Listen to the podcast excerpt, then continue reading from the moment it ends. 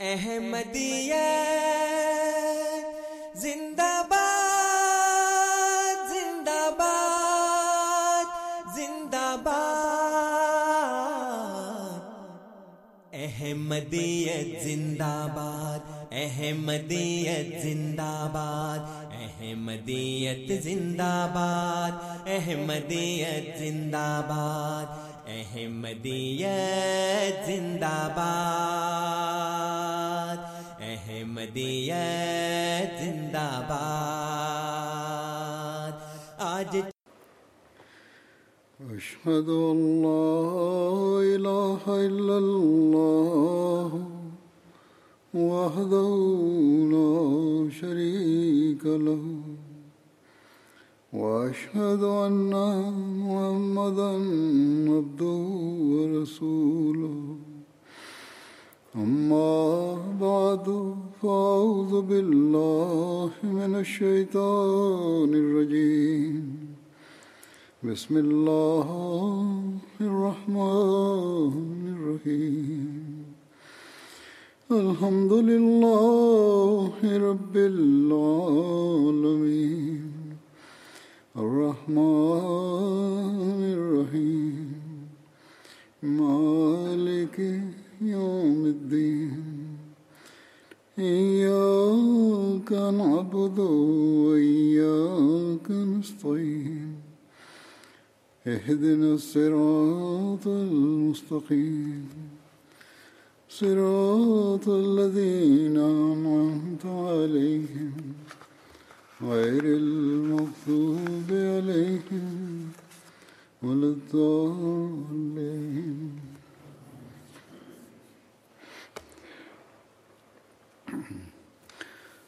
حضرت بکر رضی اللہ عنہ کے ذکر میں ان کا غلاموں کو آزاد کرنے کا ذکر چل رہا تھا، اس میں سے کچھ مزید واقعات ہیں۔ حضرت بکر نے نہدیہ اور ان کی بیٹی دونوں کو آزاد کرایا۔ یہ دونوں بنو عبدالدار کی ایک عورت کی لونڈیاں تھیں۔ حضرت بکر ان دونوں کے پاس سے گزرے۔ اس وقت ان کی مالکہ نے ان کو آٹا پیسنے کے واسطے بھیجا تھا۔ اور وہ مالکہ یہ کہہ رہی تھی کہ کہ اللہ کی قسم میں تمہیں کبھی آزاد نہیں کروں گی۔ یا جس کی بھی قسم وہ کھا رہی تھی۔ بہرحال حضرت بکر نے کہا، اے ام فلاں، اپنی قسم کو توڑ دو۔ اس نے کہا، جاؤ جاؤ، تم نے تم نے ہی تو ان کو خراب کیا ہے۔ تمہیں اگر اتنا ہی خیال ہے تو تم ان دونوں کو آزاد کروا لو۔ حضرت بکر نے کہا کہ ان دونوں کے بدلے میں کتنی قیمت دوں؟ اس نے کہا کہ اتنی اور اتنی۔ حضرت بکر نے کہا کہ میں نے ان دونوں کو لے لیا اور یہ دونوں آزاد ہیں۔ پھر آپ نے ان سے کہا کہ اس عورت کا آٹا واپس دے دو۔ یعنی ان دونوں کو، جن کو لونڈی بنایا گیا تھا۔ کہا کہ اس عورت کا آٹا واپس دے دو، جو پسانے کے لیے لے کے جا رہی تھی۔ ان دونوں نے کہا، اے ابو بکر، کیا ہم اس کام سے فارغ ہو لیں اور اس آٹا کو واپس کر دیں؟ یعنی ہم جو ہمارے ذمہ کام لگایا گیا وہ کر لیں اور آٹا پسوا کے چھوڑائیں۔ حضرت بکر نے فرمایا کہ ٹھیک ہے، اگر تم دونوں چاہتی ہو تو ایسے ہی کر لو۔ حضرت بکر ایک دفعہ بنو معمل کی ایک لونڈی کے پاس سے گزرے۔ بنو معمل، بنو ادی بن کاب کا ایک قبیلہ تھا۔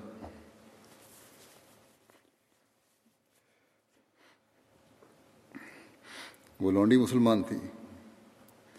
عمر بن خطاب اس کو اجازت دے رہے تھے تاکہ وہ اسلام کو چھوڑ دے۔ حضرت عمر ان دنوں بھی مشرق تھے، اسلام قبول نہیں کیا تھا اور انہیں مارا کرتے تھے۔ یہاں تک کہ جب وہ تھک جاتے تو کہتے کہ میں تمہیں بتاتا ہوں کہ میں نے تمہیں صرف تھکاوٹ کی وجہ سے چھوڑا ہے۔ اس پر وہ کہتی اللہ تمہارے ساتھ بھی اسی طرح کرے گا۔ پھر حضرت بکر نے اسے بھی خرید کر آزاد کر دیا تھا۔ ایک روایت میں ہے کہ حضرت بکر کے والد ابو کحافہ نے ان سے کہا کہ اے میرے بیٹے، میں دیکھتا ہوں کہ تم کمزور لوگوں کو آزاد کرا رہے ہو۔ اگر تم ایسا کرنا چاہتے ہو تو جو تم کر رہے ہو، چاہتے ہو جو تم کر رہے ہو، تو تم طاقتور مردوں کو آزاد کرواؤ تاکہ وہ تمہاری حفاظت کریں اور وہ تیرے ساتھ کھڑے ہوں۔ راوی کہتے ہیں کہ حضرت بکر نے کہا کہ اے میرے پیارے باپ، میں تو محض اللہ عز و جل کی رضا چاہتا ہوں۔ چنانچہ بعض مفسرین، علامہ کرتبی اور علامہ آلوسی وغیرہ کہتے ہیں کہ درج ذیل آیات اللہ تعالیٰ نے حضرت بکر کے اسی عمل کی وجہ سے آپ کی شان میں نازل فرمائی ہیں کہ فعما من آتا و تقا و صدا کا بالحسنہ فص نیسر للجسرا و اماں من بخلا وسطنا و قذبہ بالحسنہ فص نیسر للاسرا و ما یغنی انہو مالہ اذا تردا انا علین علینا للہدا و انا لنا للآخرت ولاولا فانضرتکم فانضرتکم نارن تلدا لا یصلاحا الا الا الاشقا الذي كذب وتولى وسيجنبها الأتقى. وسيجنبها الأتقى. الذي يؤتي ماله يتزكى. الذي يؤتي ماله يتزكى. وما لأحد عنده من نعمة تجزى. إلا ابتغاء وجه ربه الأعلى، ولا صوف یردا بس وہ جس نے راہ حق میں دیا اور تقوی اختیار کیا اور بہترین نیکی کی تصدیق کی، تو ہم اسے ضرور کشادگی عطا کریں گے۔ اور جہاں تک اس کا تعلق ہے، جس نے بخل کیا اور بے پرواہی کی اور بہترین نیکی کی تقزیب کی، تو ہم اسے ضرور تنگی میں ڈال دیں گے۔ اور اس کا مال جب تباہ ہو جائے گا، اس کے کسی کام نہ آئے گا۔ یقیناً ہدایت دینا ہم پر بہرحال فرض ہے۔ اور یقیناً انجام بھی لازمن ہمارے تصرف میں ہے اور آغاز بھی۔ بس میں تمہیں اس آگ سے ڈراتا ہوں جو شعلہ زن ہے۔ اس میں کوئی داخل نہیں ہوگا، مگر سد سخت بد بخت وہ جس نے جھٹلایا اور پیٹھ پھیر لی، جبکہ سب سے بڑھ کر متقی اس سے ضرور بچایا جائے گا۔ جو اپنا مال دیتا ہے، پاکیزگی چاہتے ہوئے۔ اور اس پر کسی کا احسان نہیں ہے کہ جس کا اس کی طرف سے بدلہ دیا جا رہا ہو۔ یہ محض اپنے رب رب اعلیٰ کی خوشنودی چاہتے ہو، چاہتے ہوئے خرچ کرتا ہے اور وہ ضرور راضی ہو جائے گا۔ حضرت بکر اضلاع عنہ نے جو غلام آزاد کیے تھے، ان میں سے ایک حضرت خباب بن عرت بھی تھے۔ حضرت مسلم رضی اللہ عنہ خباب بن عرت کا ذکر کرتے ہوئے فرماتے ہیں کہ ایک اور صاحب بھی جو پہلے غلام تھے، انہوں نے ایک دفعہ نہانے کے لیے کرتا اتارا تو کوئی شخص پاس کھڑا تھا۔ اس نے دیکھا کہ ان کی پیٹھ کا چمڑا اوپر سے ایسا سخت اور کھردرا ہے جیسے بھینس کی کھال ہوتی ہے۔ وہ یہ دیکھ کر حیران رہ گیا اور انہیں کہنے لگا، تمہیں کب سے بیماری ہے؟ تمہاری تو پیٹھ کا چمڑا ایسا سخت ہے جیسے جانور کی کھال ہوتی ہے۔ یہ سن کر وہ ہنس پڑے۔ حضرت کو باب ہنس پڑے اور کہنے لگے، بیماری کوئی نہیں، جب ہم جب ہم اسلام لائے تھے لائے تھے تو ہمارے مالک نے فیصلہ کیا کہ ہمیں سزا دے۔ چنانچہ تپتی دھوپ میں ہمیں لٹا کر ہمیں مارنا شروع کر دیتا اور کہتا کہ کہو ہم محمد صلی اللہ علیہ وسلم کو نہیں مانتے۔ ہم اس کے جواب میں کلمہ شہادت پڑھ دیتے، اس پر وہ پھر مارنے لگ جاتا اور جب اس طرح بھی اس کا غصہ نہ تھمتا تو ہمیں پتھروں پر گھسیٹا جاتا تھا۔ لکھتے ہیں کہ عرب میں کچے مکانوں کو پانی سے بچانے کے لیے مکان کے پاس ایک قسم کا پتھر ڈال دیتے تھے دیتے ہیں، جسے پنجابی میں کھنگر کہتے ہیں۔ یہ نہایت سخت کھردرا اور نوکدار پتھر ہوتا ہے۔ اور لوگ اسے دیواروں کے ساتھ اس اس لیے لگا دیتے ہیں کہ پانی کے بہاؤ سے انہیں کوئی نقصان نہ پہنچے یعنی دیواروں کو نقصان نہ پہنچے۔ تو صحابی کہنے لگے کہ جب ہم اسلام سے انکار نہ کرتے اور لوگ ہمیں مار مار کر تھک جاتے تو پھر ہمیں ٹانگوں میں رسی باندھ کر ان کھردرے پتھروں پر گھسیٹا جاتا تھا۔ اور وہ جو کچھ تم دیکھتے ہو، اسی مار پیٹ اور گھسیٹنے کا نتیجہ ہے۔ اگر سال ہر سال تک ان پر ظلم ہوا، آخر حضرت ابو بکر رضی اللہ عنہ نے یہ بات برداشت سے یہ بات برداشت نہ ہو سکی۔ اور انہوں نے اپنی جائیداد کا بہت سا حصہ فروخت کر کے انہیں آزاد کرا دیا۔ پھر حضرت ابو بکر غلاموں کو آزاد کرانے کا تذکرہ کرتے ہوئے ایک جگہ ثانی فرماتے ہیں کہ یہ غلام جو رسول کریم صلی اللہ علیہ وسلم پر ایمان لائے، مختلف اقوام کے تھے، ان میں حبشی بھی تھے، جیسے بلال، رومی بھی تھے، رومی بھی تھے جیسے صہیب پھر ان میں عیسائی بھی تھے جیسے جبیر اور صہیب اور مشرقین بھی تھے جیسے بلال اور عمار۔ بلال کو اس کے مالک تپتی ریت پر لٹا کر اوپر یا یا تو پتھر رکھ دیتے یا نوجوانوں کو سینے پر کودنے کے لیے مقرر کر دیتے حضرت بکر رضی اللہ عنہ نے جب ان پر یہ ظلم دیکھے تو ان کے مالک کو ان کی قیمت ادا کر کے انہیں آزاد کروا دیا۔ ہجرت حفشہ کا ارادہ کیا تھا ایک دفعہ حضرت بکر نے۔ اس بارے میں آتا ہے آتا ہے کہ جب مسلمان بڑھ گئے اور اسلام ظاہر ہو گیا تو کفار قریش نے کفار قریش اپنے اپنے قبائل میں سے ان لوگوں کو سخت اذیتیں اور تکلیفیں دینے لگے جو ان میں سے ایمان لا چکے تھے۔ ان کا مقصد یہ تھا کہ وہ انہیں ان کے دین سے پھرا دیں۔ اس پر رسول اللہ صلی اللہ علیہ وسلم نے مومنوں سے فرمایا کہ تم لوگ زمین میں بکھر جاؤ۔ یقیناً اللہ تم لوگوں کو اکٹھا کر دے گا۔ صحابہ نے عرض کیا، ہم کس طرف جائیں؟ آپ نے فرمایا، اس طرف۔ اور آپ نے اپنے ہاتھ سے حفشہ کی طرف، کی سرزمین کی طرف اشارہ فرمایا۔ یہ رجب سن پانچ نبی کی بات ہے۔ آ حضرت صلی اللہ علیہ وسلم کے ارشاد پر گیارہ مردوں اور چار عورتوں نے حفشہ کی طرف ہجرت کی۔ مسلمانوں کے حفشہ کی طرف ہجرت کرنے کے بعد حضرت بکر رضی اللہ عنہ کو بھی اضافہ پہنچائی گئی، جس پر انہوں نے بھی حفشہ کی طرف ہجرت کا ارادہ کیا۔ چنانچہ اس بارے میں بخاری کی روایت میں ہے کہ حضرت عائشہ رضی اللہ عنہ بیان کرتی ہیں کہ جب مسلمانوں کو تکلیف دی گئی تو حضرت بکر ہجرت کرنے کی غرض سے حفشہ کی طرف چل پڑے۔ جب وہ برک الغمات مقام پر پہنچے، برق الغمات جو ہے یمن کا ایک شہر ہے جو مکہ سے آگے پانچ رات کے مسافت پر سمندر سے متصل ہے۔ تو انہیں ابن دغنا ملا اور وہ کارا قبیلہ کا سردار تھا۔ اس نے پوچھا، اے وہ بکر، کہاں کا قصد ہے؟ حضرت بکر نے کہا، میری قوم نے مجھے نکال دیا ہے اور میں چاہتا ہوں کہ زمین میں چلوں پھروں اور اپنے رب کی عبادت کرتا رہوں۔ ابن دغنا نے کہا، تمہارے جیسا آدمی خود وطن سے نہیں نکلتا اور نہ اسے نکالا جا جانا چاہیے۔ تم تو وہ خوبیاں بجا لاتے ہو جو معدوم ہو چکی ہیں اور تم صلاح رحمی کرتے ہو، تھکے ہاروں کے بوجھ اٹھاتے ہو، مہمان نوازی کرتے ہو اور مصائب حقہ پر مدد کرتے ہو۔ ایک جگہ ترجمہ اس طرح بھی کیا گیا ہے۔ کہ کنگال کو کما کر دیتے رہے ہو۔ رشتہ داروں سے نیک سلوک کیا کرتے ہو۔ بیچاروں کو سنبھالتے ہو۔ اور مہمان نواز ہو۔ اور حق کی مشکلات میں مدد کرتے ہو۔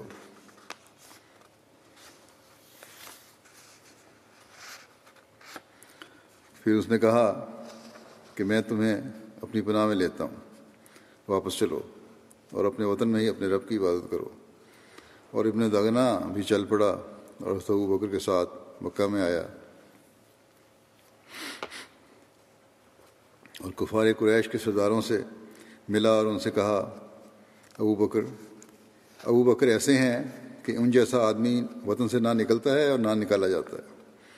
کیا تم ایسے شخص کو نکالتے ہو جو ایسی خوبیاں بجا لاتا ہے، جو معدوم ہو چکی ہیں اور وہ صلاح رحمی کرتا ہے، تھکے ہاروں کے بوجھ اٹھاتا ہے، مہمان نوازی کرتا ہے اور مصائب پر مدد کرتا ہے؟ اس پر قریش نے ابن دگنا کی پناہ منظور کر لی اور حضرت ابو بکر کو امن دیا اور ابن دگنا سے کہا، ابو بکر سے کہو کہ وہ اپنے رب کی عبادت اپنے گھر میں ہی کیا کرے، وہی نماز پڑھے اور جو چاہے پڑھے۔ لیکن ہمیں اپنی عبادت اور قرآن پڑھنے کی سے تکلیف نہ دے اور بلند آواز سے نہ پڑھے، کیونکہ ہمیں ڈر ہے کہ ہمارے بیٹوں اور ہماری عورتوں کو گمراہ کر دے گا۔ ابن دگنا نے حضرت بکر سے یہ کہہ دیا، تو حضرت بکر اپنے گھر سے ہی اپنے رب کی عبادت کرنے لگے اور اپنے گھر کے سوا کسی اور جگہ نماز اور قرآن اعلانیہ نہ پڑھتے۔ پھر کچھ عرصے کے بعد حضرت بکر کو خیال آیا تو انہوں نے اپنے گھر کے صحن میں ایک مسجد یعنی پڑھنے کی، نماز پڑھنے کی جگہ بنا لی اور کھلی جگہ میں نکلے۔ وہیں نماز بھی پڑھتے اور قرآن مجید بھی، اور ان کے پاس مشرقوں کی عورتیں اور بچے جمگٹا کرتے، وہ تعجب کرتے یعنی حضرت کو دیکھ کر تعجب کرتے اور حضرت بکر کو دیکھتے کہ وہ بہت ہی رونے والے آدمی تھے۔ جب قرآن پڑھتے تو اپنے آنسوؤں کو نہ تھام سکتے۔ اس کیفیت نے قریش کے مشرق سرداروں کو پریشان کر دیا اور انہوں نے ابن دگنا کو بلا بھیجا۔ وہ ان کے پاس آیا اور انہوں نے اس سے کہا کہ ہم نے تو وہ بکر کو اس شرط پر پناہ دی تھی کہ وہ اپنے گھر میں اپنے رب کی عبادت کرتا رہے، لیکن انہوں نے اس شرط کی پرواہ نہ کی اور اپنے گھر کے سین میں مسجد بنا لی ہے اور نماز اور قرآن اعلانیہ پڑھنا شروع کر دیا۔ ہمیں ڈر ہے کہ وہ ہمارے لڑکوں اور ہماری عورتوں کو آزمائش میں ڈال دے گا۔ تم اس کے پاس جاؤ۔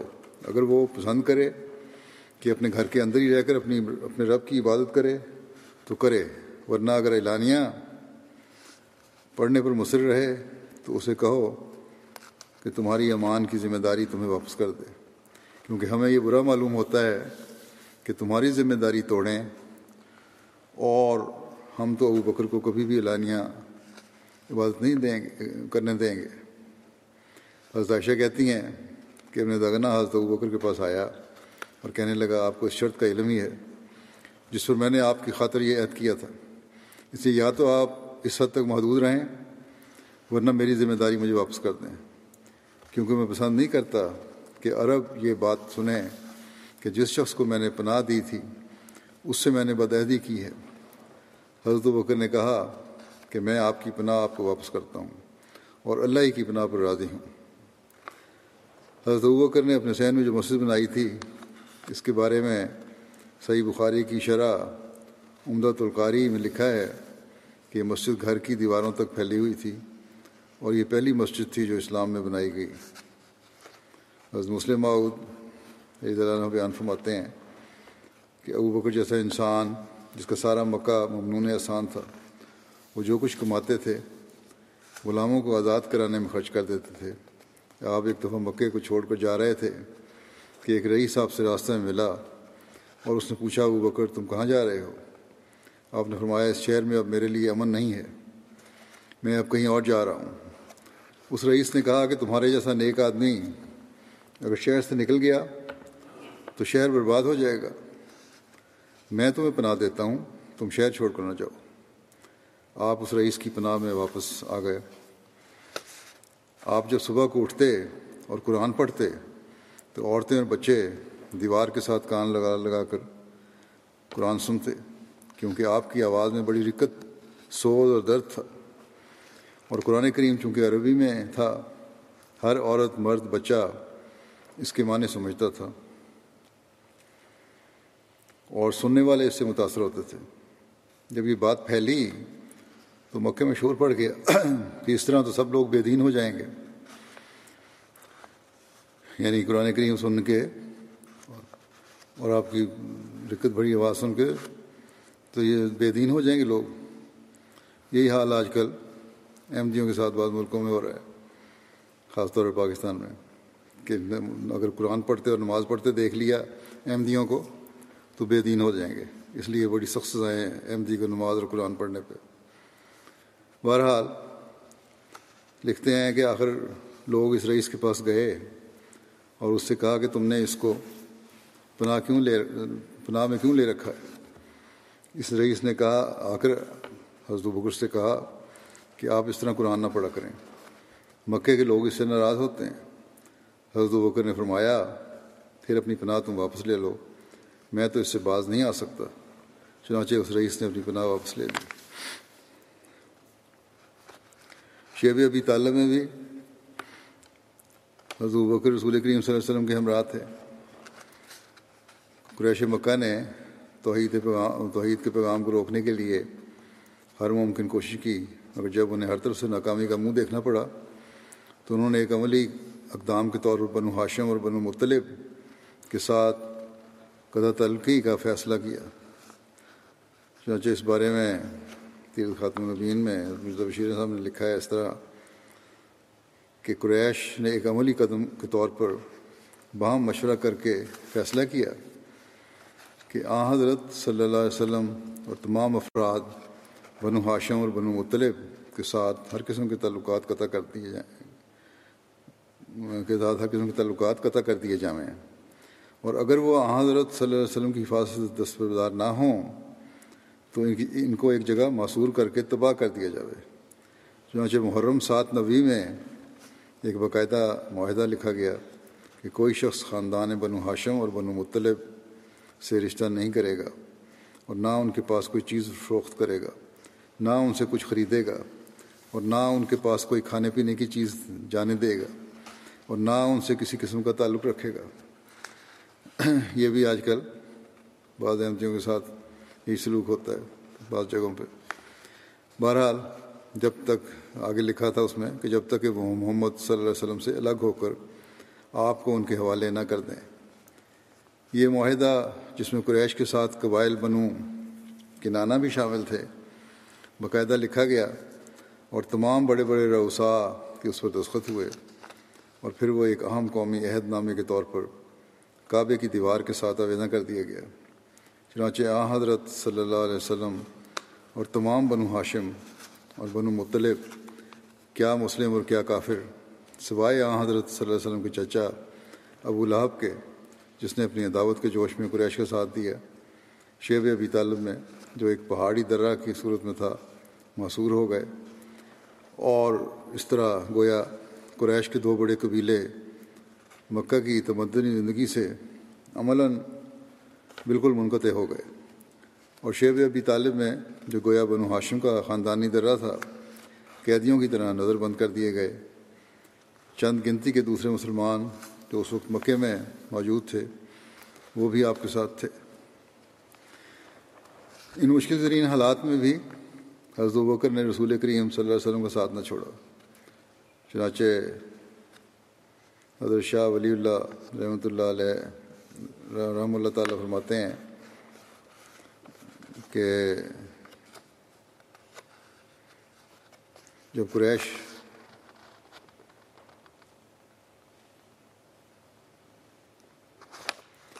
جب قریش حضرت صلی اللہ علیہ وسلم کی اظہار ثانی پر متفق ہو گئے اور انہوں نے ایک دستاویز لکھی تو صدیق اس تنگی کے زمانے میں آ حضرت صلی اللہ علیہ وسلم کے شریک حال رہے۔ لہٰذا اس واقعہ کے بارے میں ابو طالب نے یہ شعر کہا ہے کہ ہم رجاؤ سہلبنا بیضا راضین فسرہ ابو بکرین بحا و محمد۔ اور انہوں نے سہل بن بیضا کو خوش کرتے ہوئے واپس بھیجا۔ تو اس پر ابو بکر اور محمد خوش ہو گئے۔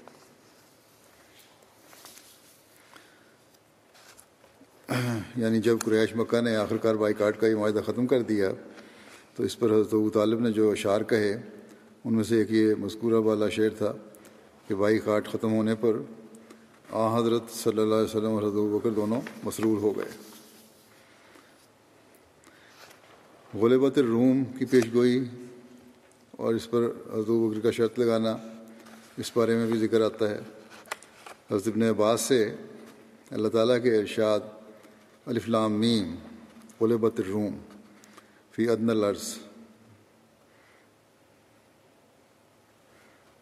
کے بارے میں روایت ہے، انہوں نے غلبت اور غلبت۔ انہوں نے کہا کہ غلبت اور غلبت۔ وہ کہتے ہیں کہ مشرقین پسند کرتے تھے کہ اہل فارس، اہل روم پر غالب آ جائیں، کیونکہ یہ اور یہ اور وہ بت پرست تھے۔ اور مسلمان پسند کرتے تھے کہ اہل روم، اہل فارس پر غالب آ جائیں۔ اس لیے کہ وہ اہل کتاب تھے۔ انہوں نے اس کا ذکر حضرت بکر سے کیا اور حضرت بکر نے رسول اللہ صلی اللہ علیہ وسلم سے اس کا ذکر کیا تو آپ نے فرمایا وہ ضرور غالب آ جائیں گے۔ حضرت بکر نے اس کا ذکر ان سے کیا۔ تو انہوں نے کہا کہ ہمارے درمیان اور اپنے درمیان ایک مدت مقرر کر لو یعنی مخالفین سے مشرقین سے۔ اگر ہم غالب آ گئے تو ہمارے لیے یہ اور یہ ہوگا۔ اور اگر تم غالب آ گئے تو تمہارے لیے یہ اور یہ ہوگا یعنی شرط لگائی اس پہ۔ تو انہوں نے پانچ سال کی مدت رکھی اور وہ غالب نہ آ سکے۔ انہوں نے اس کا ذکر نبی کریم صلی اللہ علیہ وسلم سے کیا تو آپ نے فرمایا کہ تم نے اس سے زیادہ کیوں نہ رکھ لی؟ راوی کہتے ہیں کہ میرا خیال ہے آپ کی مراد دس دس تھی۔ یہ ترمزی کی روایت، تفسیر کی روایت ہے۔ صحیح بخاری کی ایک روایت میں رسول کریم صلی اللہ علیہ وسلم کی چار ایسی پیش گوئیاں کا ذکر کیا گیا ہے جو کہ بڑی شان کے ساتھ پوری ہوئیں۔ ان پیش گوئیوں میں غلبہ روم والی پیش گوئی بھی ہے، چنانچہ مسروق روایت کرتے ہیں کہ ہم حضرت عبداللہ بن مسعود کے پاس تھے۔ انہوں نے کہا کہ نبی صلی اللہ علیہ وسلم نے جب دیکھا کہ لوگ لوگ روگردانی کر رہے ہیں تو آپ نے فرمایا، اے اللہ، سات سالہ قحط جیسا حضرت یوسف کے وقت میں سات سالہ قحط ڈالا تھا، ان پر بھی ایسا ہی قحط نادل کر۔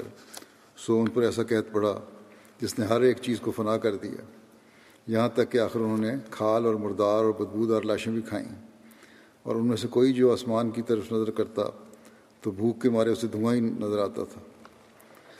یہ پھر چار پیش میں ذکر ہے، ان میں سے ایک واقعہ یہ ہے۔ ابو سفیان آپ کے پاس آیا ہے اور انہوں نے کہا کہ محمد صلی اللہ علیہ وسلم، آپ تو اللہ تعالیٰ کے فرم برداری اور صلہ رحمی کا حکم کرتے ہیں اور یہ دیکھیں آپ کی قوم ہلاک ہو گئی ہے۔ اللہ سے ان کے لیے دعا کریں۔ اللہ تعالیٰ نے فرمایا تھا، بس انتظار کر، اس دن کا جب آسمان ایک واضح دھواں لائے گا۔ ضرور تم انہیں باتوں کا اعادہ کرنے والے ہو جس دن ہم بڑی گرفت کریں گے۔ بس یہ بڑی گرفت بدر کے دن ہوئی، چنانچہ دھوئیں کا عذاب اور سخت گرفت اور لزامن والی پیشگوئی اور روم کی پیشگوئی، یہ سب باتیں ہو چکی ہیں۔ یہ بخاری کی روایت ہے۔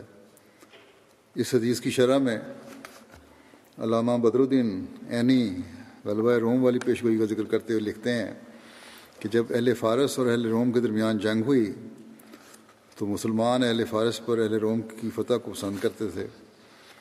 کہ کیونکہ وہ اہل روم، اہل کتاب تھے، جبکہ کفار قریش اہل قراش قریش اہل فارس کی فتح کو پسند کرتے تھے، کیونکہ وہ اہل فارس مجوسی تھے اور کفار قریش کفار قریش بھی بتوں کی عبادت کرتے تھے۔ بس اس بات پر حضرت بکر اور ابو جہل کے درمیان شرط لگ گئی۔ یعنی انہوں نے کسی چیز پر آپس میں چند سال کی مدد مقرر کر لی۔ تو رسول اللہ صلی اللہ علیہ وسلم نے فرمایا بزن کا لفظ ہے وہاں، کہ بزن تو نو برس یا سات برس تک پر اطلاق پاتا ہے بس مدت کو بڑھا دو۔ پھر انہوں نے حضرت بکر نے ایسا ہی کیا بس اہل روم غالب آ گئے۔ اللہ تعالیٰ نے فرمایا، الف لام میم، غلبت الروم فی ادن الارض وہم باد غلب غلب ہم سیغلبون۔ فی بز سنین للہ الامر من قبل و من بات و یوم یفرح المومنون بنصر اللہ ترجمہ یہ ہے کہ ان اللہ عالم السلام کا کہ میں اللہ سب سے جانے والا ہوں۔ اہل روم مغلوب کیے گئے۔ قریب کی زمین میں اور وہ اپنے مغلوب ہونے کے بعد پھر ضرور غالب آ جائیں گے۔ تین سے نو سال کے عرصے تک حکم اللہ ہی کا چلتا ہے، پہلے بھی اور بعد میں بھی۔ اور اس دن مومن بھی اپنی فتوحات سے بہت خوش ہوں گے جو اللہ کی نصرت سے ہوگی۔ اور شاہ بھی کہتے ہیں کہ سو شرط لگانا حلال تھا۔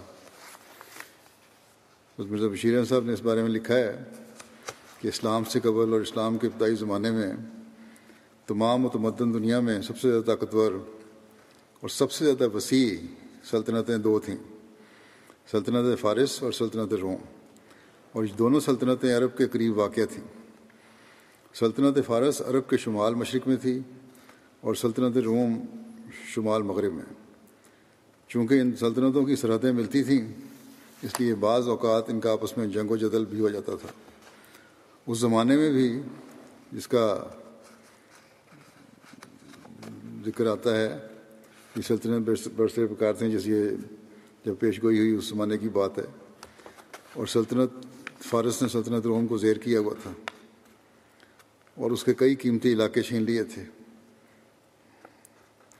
اور اسے برابر دباتی چلی جاتی تھی۔ قریش بت پرست تھے۔ اور فارس کا بھی قریباً قریباً یہی مذہب تھا۔ اس لیے قریش مکہ فارس کی ان فتوحات پر بہت خوش تھے۔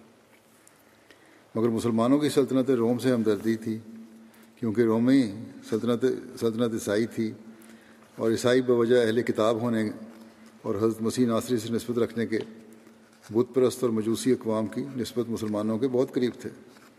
ایسے حالات میں آ حضرت صلی اللہ علیہ وسلم سے علم پا، نے اللہ تعالیٰ سے علم پا کر پیش گوئی فرمائی کہ اس وقت روم فارس سے مغلوب ہو رہا ہے۔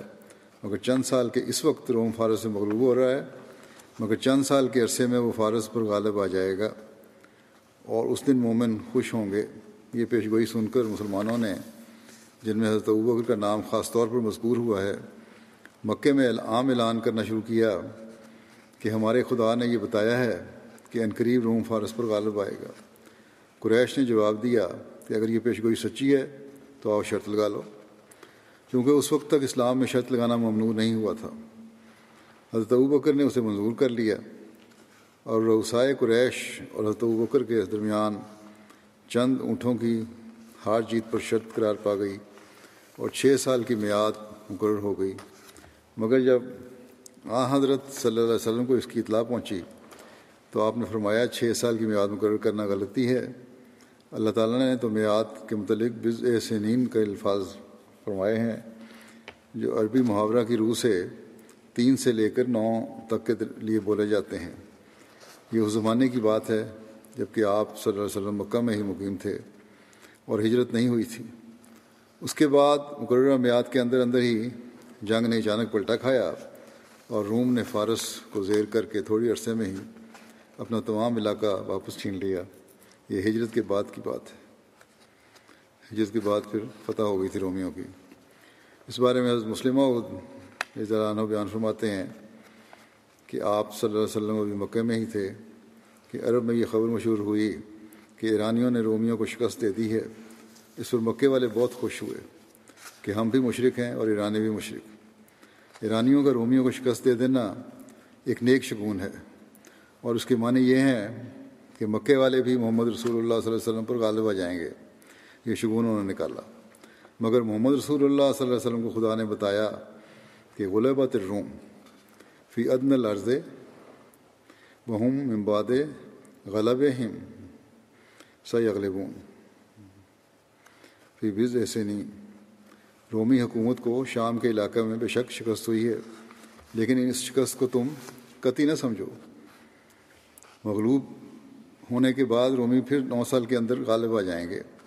اس پیش گوئی کے شائع ہونے پر مکے والوں نے بڑے بڑے کہکے لگائے۔ یہاں تک کہ حضرت بکر رضی اللہ عنہ سے بعض کفار نے سو سو اونٹ کی شرط باندھی کہ اگر اتنے شکست کھانے کے بعد بھی روم ترقی کر جائے تو ہم تمہیں سو اونٹ دیں گے۔ اور اگر ایسا نہ ہوا تو تم ہمیں سو اونٹ دینا۔ بظاہر اس پیش گوئی کے پورا ہونے کا کوئی امکان دور سے دور تر اس پیشگوئی کے پورا ہونے کا امکان دور سے دور تر ہوتا چلا جا رہا تھا۔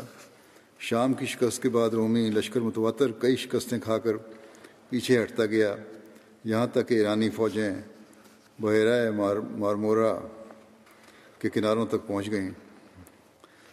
قسطنطنیہ اپنے ایشیائی حکومتوں سے بالکل منقطع ہو گیا اور روم کی زبردست حکومت ایک ریاست بن کر رہ گئی۔ مگر خدا کا کلام پورا ہونا تھا اور پورا ہوا۔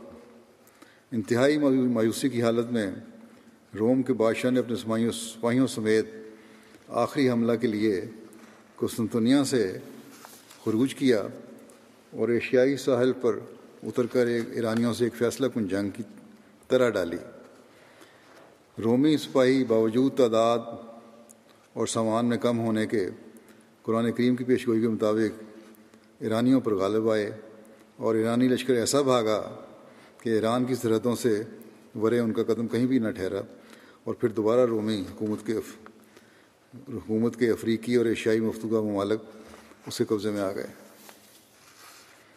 حضرت مسیم علیہ السلۃ والسلام فرماتے ہیں کہ جب ابو بکر صدیق رضی تعالیٰ عنہ نے ابو جہل سے شرط لگائی اور قرآن شریف کی وہ پیشگوئی مدار شرط رکھی گئی، رکھی کہ الف لام میم غلبت الروم فی ادن العرض وہم امباد غلب ہم سیغلبون فی بز ایسے اور تین برس کا عرصہ ٹھہرا ٹھہرایا تو آپ صلی اللہ علیہ وسلم پیش گوئی کی صورت کو دیکھ کر فی الفور دور اندیشی کو کام میں لائے اور شرط کی کسی قدر ترمیم کرنے کے لیے ابو بکر صدیق کو فرمایا اور فرمایا کہ بز سنین کا لفظ مجمل ہے اور اکثر نو برس تک اطلاع پاتا ہے۔ پھر نبی کریم صلی اللہ علیہ وسلم کا قبائل کے سامنے اپنے آپ کو پیش کرنا یا نہیں اپنا دعویٰ پیش کرنا اور حضرت بکر کا آپ کے ساتھ ساتھ ہونا۔ جب اللہ تعالیٰ نے اپنے دین کو غالب کرنے اور اپنے نبی کو عزت و اکرام عطا فرمانے اور اپنے وعدے کو پورا کرنے کا ارادہ کیا، تو رسول اللہ صلی اللہ علیہ وسلم حج کے ایام میں باہر نکلے اور انصار کے قبائل اوس اور خدرج سے ملاقات کی۔ آپ نے حج کے ایام میں اپنے آپ کو پیش کیا، جیسا کہ آپ ہر سال حج کے ایام میں کیا کرتے تھے۔ چنانچہ ایک روایت میں مذکور ہے، حضرت علی بن ابو طالب بیان کرتے ہیں کہ جب اللہ تعالیٰ نے اپنے نبی صلی اللہ علیہ وسلم کو حکم دیا کہ وہ اپنے آپ کو قبائل عرب کے سامنے پیش کریں، تو میں اور حضرت ابو بکر حضرت صلی اللہ علیہ وسلم کے ہمراہ مینا کی طرف نکلے۔ یہاں تک کہ ہم عربوں کی ایک مجلس کے پاس پہنچے، حضرت ابو بکر آگے بڑھے اور آپ حسب و نصب میں مہارت رکھتے تھے۔ انہوں نے پوچھا، آپ لوگ کس قوم سے ہو؟ انہوں نے کہا کہ ربیہ قبیلے سے۔ حضرت بکر نے پوچھا ربیہ کی کس شاخ سے؟ انہوں نے کہا زحل سے۔ پھر حضرت علی کہتے ہیں کہ ہم لوگ اوس اور خضرج کی مجلس میں گئے اور یہی وہ لوگ یہی وہ لوگ ہیں۔ جنہیں رسول اللہ صلی اللہ علیہ وسلم نے انصار کا نام دیا تھا، کیونکہ انہوں نے آپ کو پناہ اور مدد دینا قبول کیا تھا۔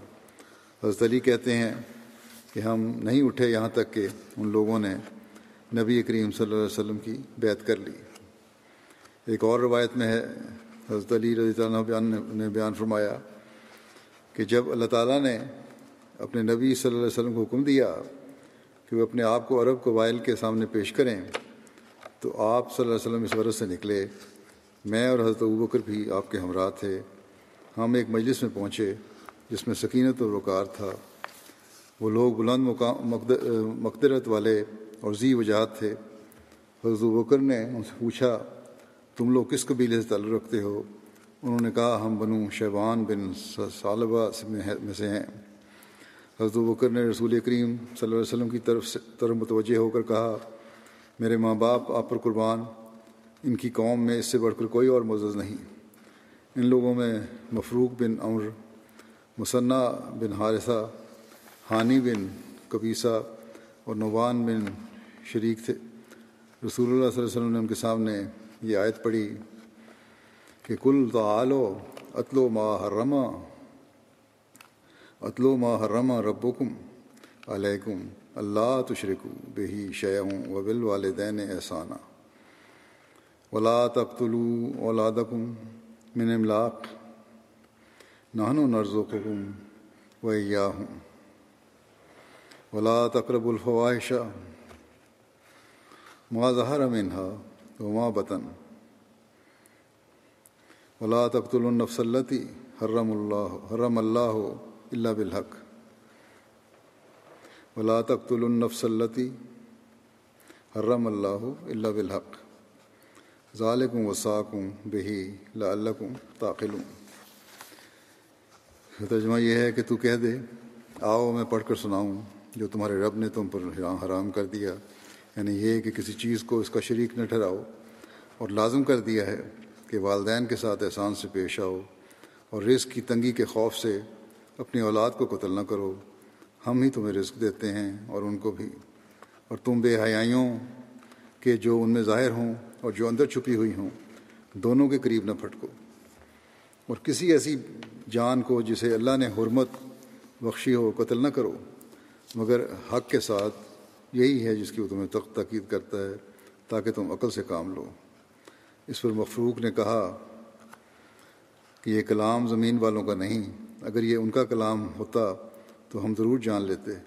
پھر رسول اللہ صلی اللہ علیہ وسلم نے یہ آیت تلاوت فرمائی، ان اللہ یامرو بالعدل والاحسان و اطاع ذی القربہ و ینہا نلفا شاہ والمنکر والبغی یعظکم لعلکم تذکرون۔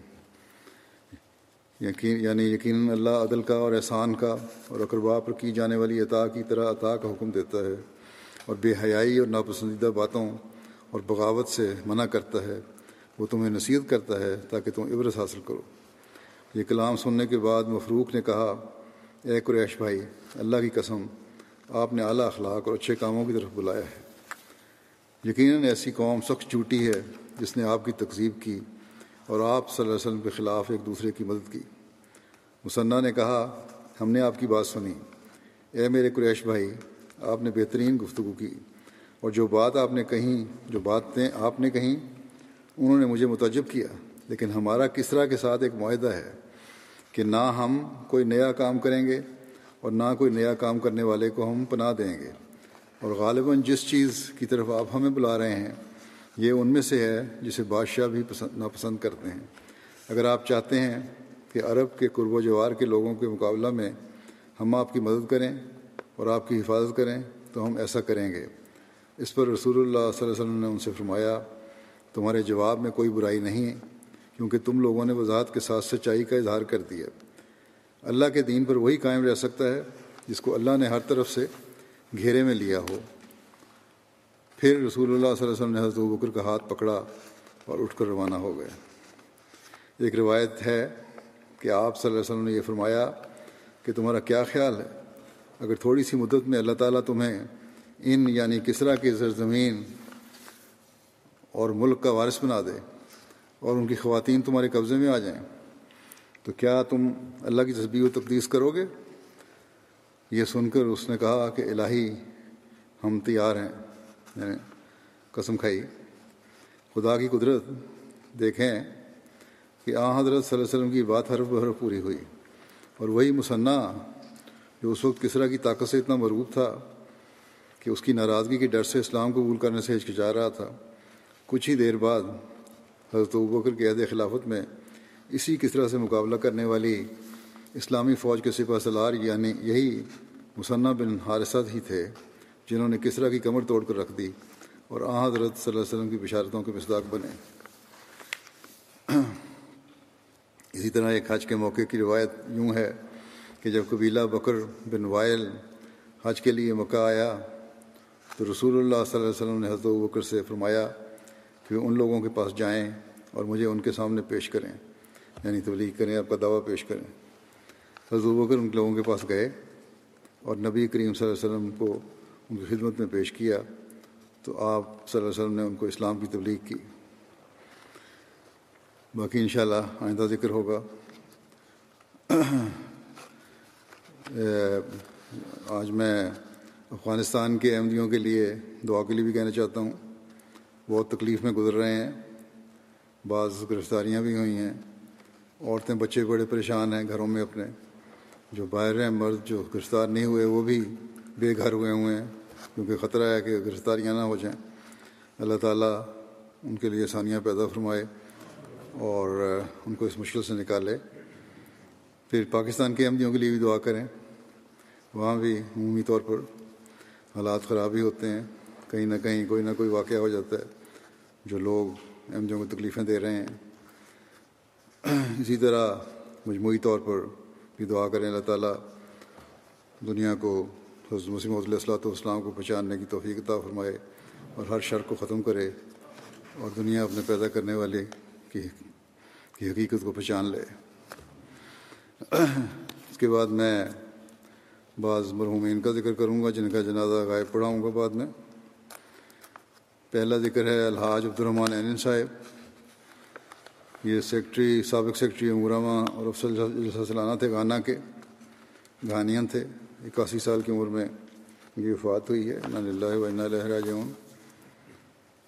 دونوں والدین ان کے احمدی تھے۔ ان کے والدین نے احمدیت جی قبول کی تھی۔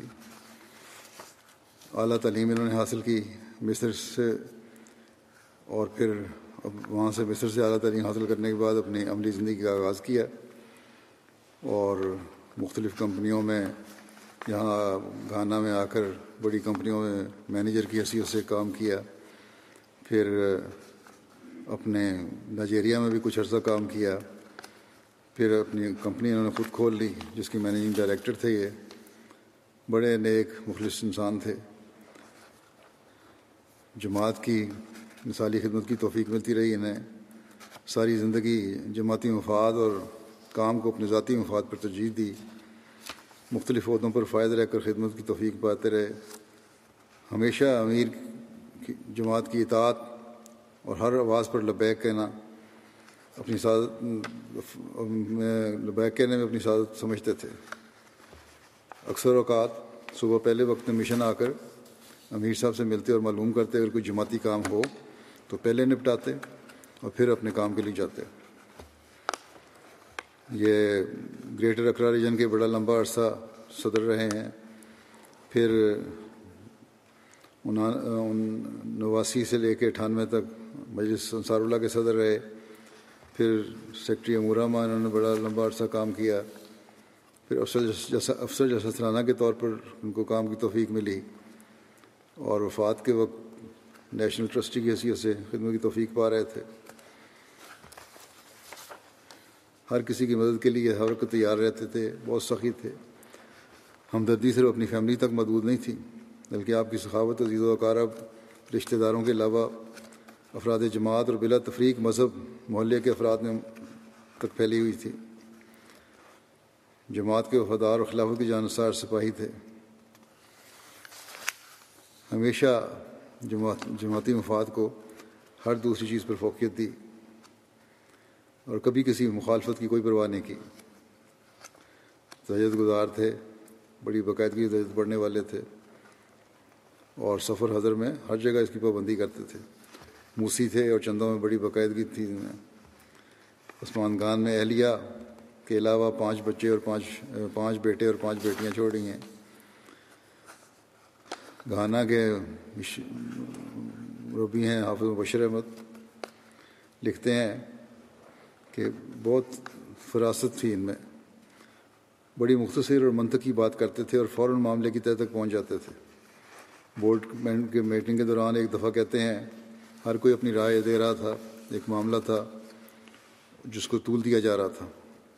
اب خاموشی سنتے رہے، جب ان کی باری آئی تو انہوں نے کہا کہ اس بارے میں خلیفہ وقت کی طرف سے ایک فیصلہ آ گیا ہے۔ اس لیے ہمیں بحث کرنے کی ضرورت نہیں، کیونکہ جب خلیفہ وقت کی طرف سے فیصلہ آ جائے تو پھر کوئی رائے نہیں دینی چاہیے، بلکہ ہمیں اس پر من عمل کرنا چاہیے۔ اس قسم کے مخلصین اللہ تعالیٰ نے دور دراز علاقوں میں بھی عطا فرمائے ہوئے ہیں۔ پھر اگلا ذکر ہے ازیاب علی محمد الجوالی صاحب۔ جو گزشتہ دنوں فوت ہوئے اللہ و اللہ راجعون۔ اردن کی جماعت کے تھے یہ۔ صدر صاحب اردن جماعت لکھتے ہیں کہ انہوں نے دو ہزار دس میں بیعت کی تھی۔ اپنے علاقے میں اکیلے ایم ڈی تھے۔ اور یہاں کے رسم و رواج کے مطابق، کیونکہ خامد کے ساتھ اس کی اہلیہ بھی اسی دن پہ آ جاتی ہے، اس لیے وہ بھی ایم ڈی ہوگی کہتے ہیں کہ حضرت اقدس مسیم علیہ السلام اور احمدیت اور خلافت و مرحوم کا ایمان پہاڑوں کی طرح مضبوط تھا۔ قبول احمدیت کی وجہ سے خاندان اور دیگر مخالفین کی مخالفت کے باوجود مرحوم استقامت کا ایک نمونہ تھے۔ احمدیت اور خلافت کے لیے بڑی غیرت رکھتے تھے اور بڑی قوت سے دفاع کرتے تھے۔ مرحوم کو علم سیکھنے اور تبلیغ کا بہت شوق تھا۔ بسا اوقات رات گئے فون کر کے مسائل کے بارے میں پوچھتے تھے۔ اس طرح ان کے گھر پر مخالفین اور رشتہ داروں کے ساتھ کئی تبلیغی نشستیں منعقد ہوئیں۔ مرحوم شوگر کے مریض تھے اور بڑی زیادہ تکلیف میں تھے اس وجہ سے۔ اور یہ بیماری ہی جان لیوا تھی اصل میں تو۔ ان کے بعد رشتہ دار انہیں اس بیماری میں کہتے تھے کہ تمہارا یہ حال احمدیت کی وجہ سے ہوا ہے۔ تم احمدیت چھوڑ دو، تو ہم قیامت کے روز تمہارے حق میں گواہی دیں گے۔ اس پر یہ بڑے جوش سے دعا کرتے ہوئے کہتے کہ اے خدا، مجھے احمدی مسلمان ہونے کی حالت میں یہ وفات دینا۔ اگلا ذکر ہے مکرم دین محمد شاہد صاحب کا، جو ریٹائرڈ مربی تھے، آج کل کینیڈا میں تھے۔ بانوے سال کی عمر میں ان کی گزشتہ دنوں وفات ہوئی ہے۔ انا اللہ و انا اللہ راجعون۔ ان کے خاندان میں احمدیت ان کے والد صاحب کے ذریعے آئی، جنہوں نے انیس سو اٹھتیس میں بیت کی، توفیق پائی۔ انیس سو چالیس میں یہ ان کے والد ان کو اپنے ہمراہ جلسہ قادیان میں لے کر گئے، جہاں آپ کے والد صاحب نے قادیان کے تعلیمی ماحول اور دینی ماحول سے متاثر ہو کر اور ان کے شوق، ان کا بھی شوق تھا پڑھنے، لکھنے کا، اس کو دیکھتے ہوئے قادیان میں ہی ان کو گیارہ سال کی عمر میں حضرت میر محمد اساق صاحب عنہ کی رنگانی چھوڑا اور پھر وہیں انہوں نے تعلیم حاصل کی۔ انیس سو تریپن میں جامعہ احمدیہ سے شاید کی ڈگری حاصل کی۔ پاکستان کے مختلف شہروں میں مربی کے طور پر کام کیا۔ تین چار سال جزائر فجی میں بطور مشنری انچارج خدمت کی توفیق پائی۔ ربا میں لمبا عرصہ بطور پریس سیکٹری کے بھی خدمت کی توفیق ملی۔ انہوں نے چار کتب تصنیف کرنے کے علاوہ متعدد علمی مضامین لکھنے کی توفیق پائی۔ تبلیغ کا بڑا جنون تھا انہیں۔ نئے نت نئے طریقے اختیار کرتے رہتے تھے۔ اللہ کے فضل سے موسی تھے۔ عثمان گان میں اہلیہ کے علاوہ دو بیٹے اور تین بیٹیاں شامل ہیں۔ اگلا ذکر ہے مکرم میاں رفیق احمد صاحب کا، جو کارکن دفتر سلانہ تھے۔ ستاسی سال کی عمر میں گزشتہ دنوں ان کی وفات ہوئی ہے۔ اللہ و اللہ راجعون۔ ان کے والد کا نام میاں بشیر احمد صاحب تھا، مرحوم۔ قیام پاکستان سے پہلے ہی وہ قادیان سے ہجرت کر کے کوئٹہ آ گئے تھے اور بطور امیر جماعت کوئٹہ کی ان کے والد کو توفیق ملی۔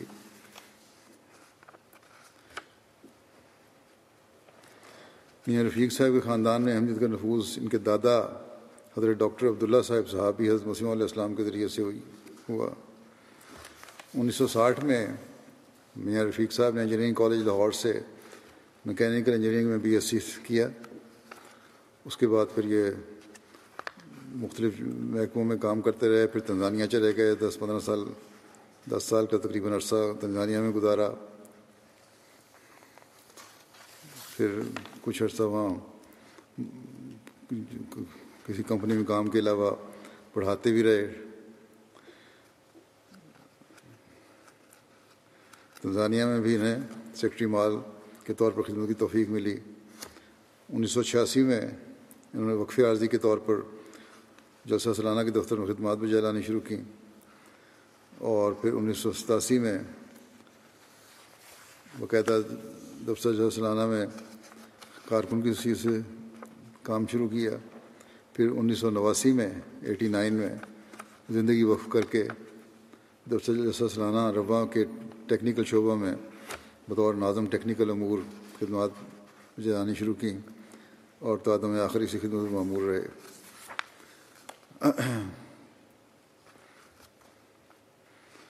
حضرت مسیح سالس نے ان کا رشتہ کروایا تھا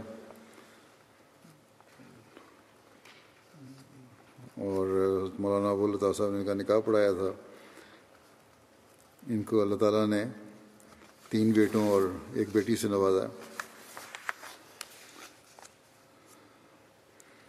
ان کے بیٹے کہتے ہیں، اگر سلسلہ کے بارے میں کبھی کسی کی جگہ کوئی غلط بات کی جاتی تو فوراً روک دیتے اور منع کرتے۔ خلافت سے آپ کو بےحد پیار تھا۔ ایک دفعہ گھر کے کسی فرد نے یا گھر میں مہمانوں نے ذکر کیا کہ آپ کو جو کوارٹر ملا ہوا جماعت کی طرف سے بہت چھوٹا ہے۔ اگر آپ کہیں تو آپ کو بڑا مل سکتا ہے۔ انہوں نے کہا کہ مجھے اگر جماعت ٹینٹ میں بھی رکھے گی تو میں رہنے کو تیار ہوں، میں کوئی مطالبہ نہیں کروں گا۔ پھر ان کے بیٹے نے لکھا کہ والد صاحب کی وفات کے بعد ہماری ہمیں یہ ان کی خوبی ہمارے علم میں آئی کہ بعض غریبوں کی پوشیدہ طور پر مدد کیا کرتے تھے۔ ان کے چھوٹا بیٹے کہتے ہیں کہ تہجد گزار تھے، قرآن کریم سے محبت رکھنے والے تھے۔ نرم دل، پیار بھرا لہجہ، ایماندار، سچائی اور بے شمار اعلیٰ خصوصیات کے حامل تھے۔ والد صاحب خلیفہ وقت کی اطاعت اور خلافت وفا اور وقت نبھانے کا غیر معمولی جذبہ پایا جاتا تھا۔ یہ میں نے بھی دیکھا ہے ان میں۔ انتہائی شریف النفس انسان، بڑی عاجزی سے ہر کام کرنے والے اور وفا کے ساتھ اپنا بیت کا حق ادا کرنے والے تھے۔